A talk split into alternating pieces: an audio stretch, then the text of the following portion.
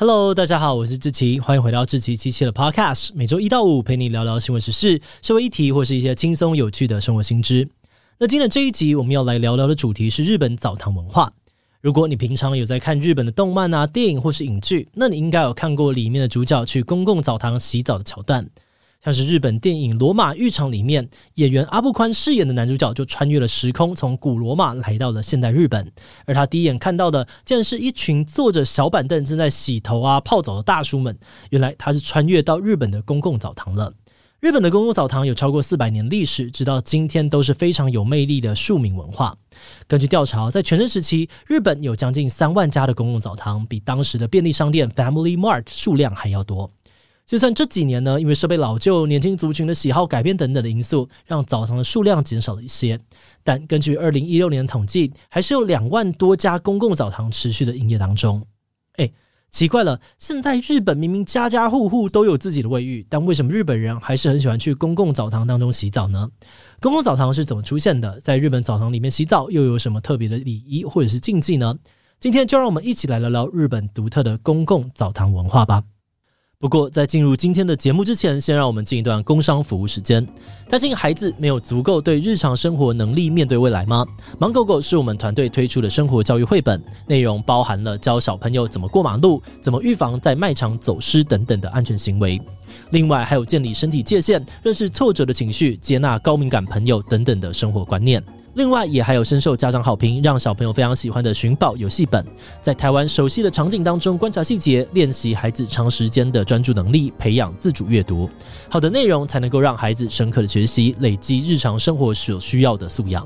十三本全套组有现省两千元的超划算优惠，如果再输入资讯栏当中的专属折扣码 Podcast 七七，还能够再打九折。现在就赶快点击资讯栏的链接，到芒狗狗官网去看看吧。好的，那今天的工商服务时间就到这边，我们就开始进入节目的正题吧。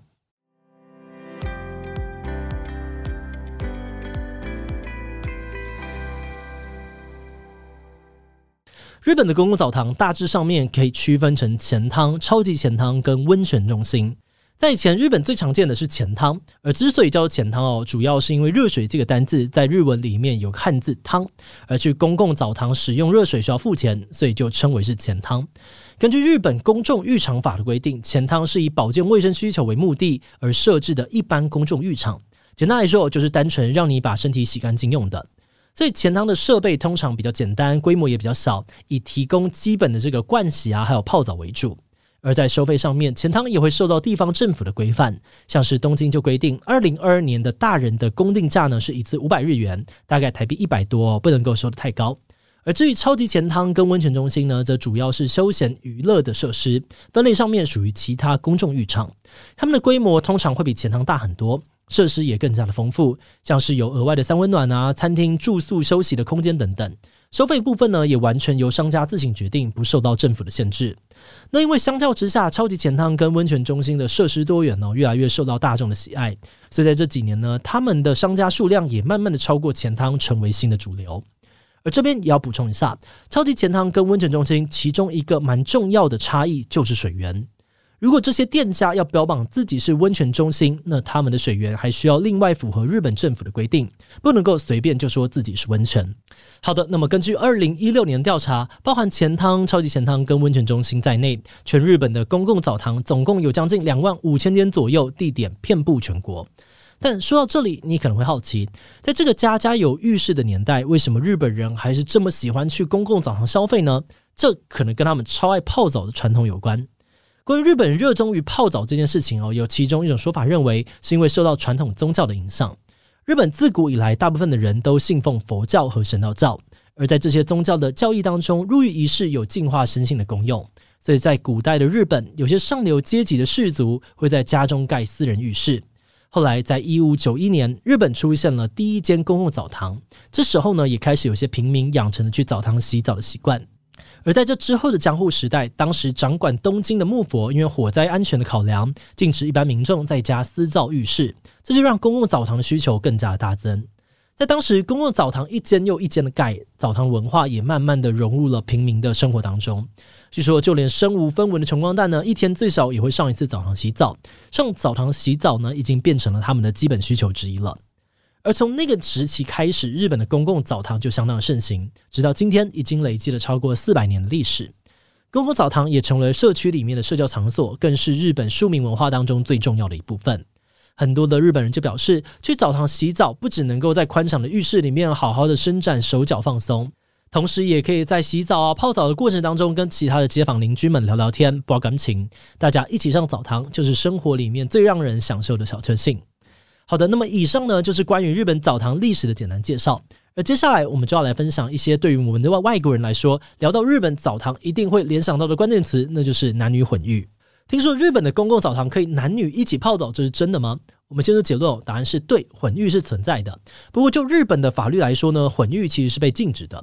嗯，这是什么意思？是违法偷偷来吗？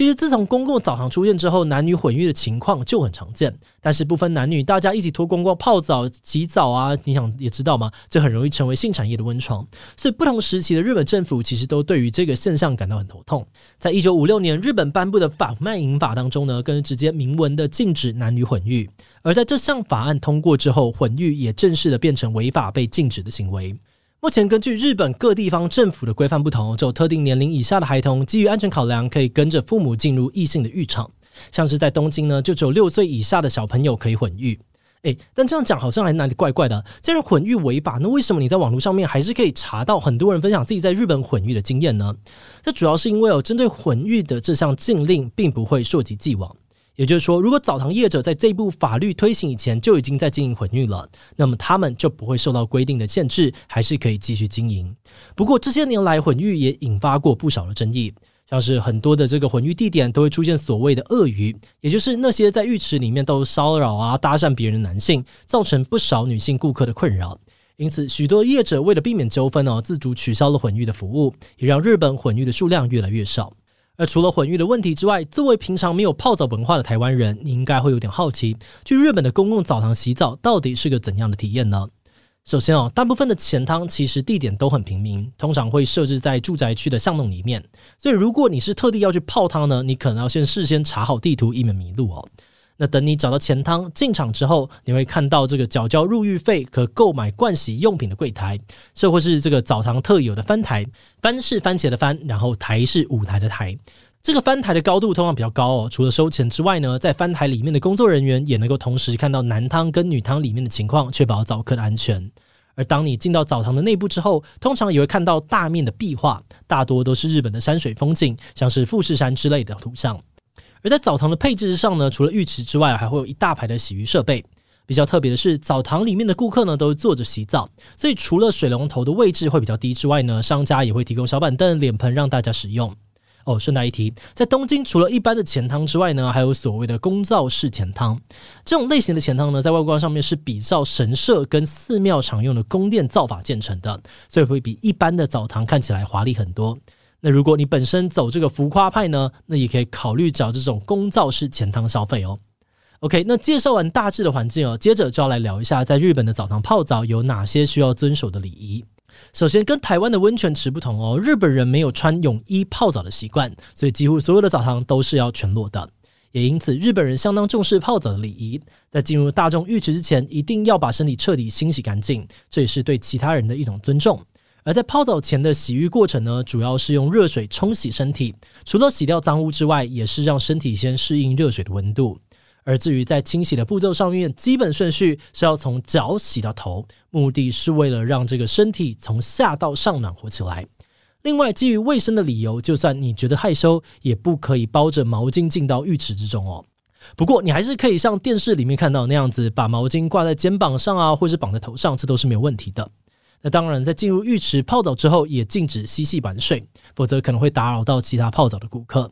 而在泡澡结束之后，你也可以入境随俗，跟日本人一样来瓶冰凉的牛奶，为整个泡澡的行程做个收尾。这也算是日本泡澡文化里面的一种仪式感。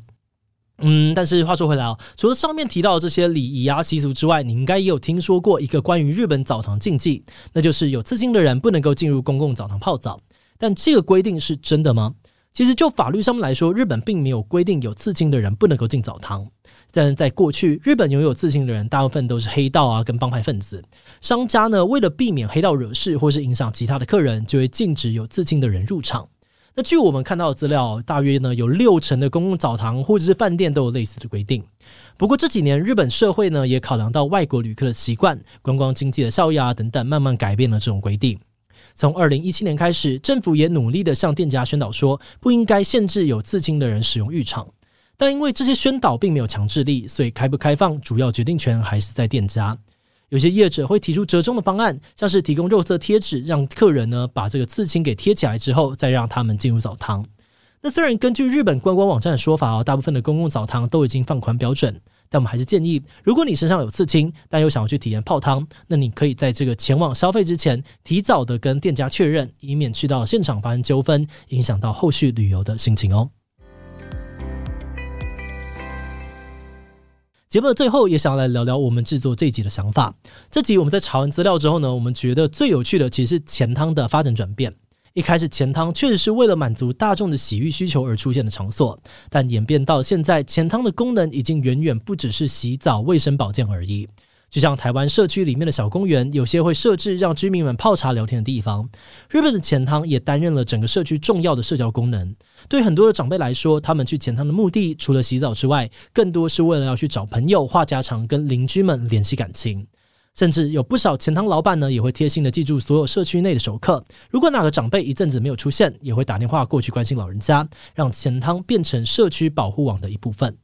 但比较可惜的就是这几年因为疫情影响啊，物价上涨，再加上年轻客人越来越少，有不少传统的钱汤在经营上面都遇到困境，最后撑不住，只能够陆续的结束营业。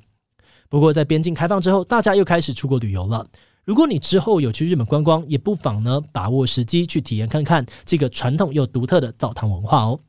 好的，那我们今天关于日本澡堂文化的介绍就先到这边。如果你喜欢我们的内容，可以按下最终的订阅。另外，我们在 EP 三三也讨论过一个日本很特别的柏青狗文化。大家去日本玩的时候，应该都有看过非常炫炮华丽的柏青狗店，很多人聚集在里面打小钢珠。而日本的柏青狗其实已经发展了上百年的历史，整个加起来市场规模竟然有破千亿美元，等于快三兆台币。诶，为什么在日本柏青哥可以发展成这么庞大的产业？柏青哥的魔力是什么？它为什么可以让日本人那么着迷呢？如果你对这个议题感兴趣，欢迎你去听听看 EP 三三，我会把链接放在资讯栏。如果是对于这集日本澡堂文化，对我们的 Podcast 节目或是我个人有任何的疑问跟回馈，也都非常的欢迎你在 Apple Podcast 上面留下五星留言哦。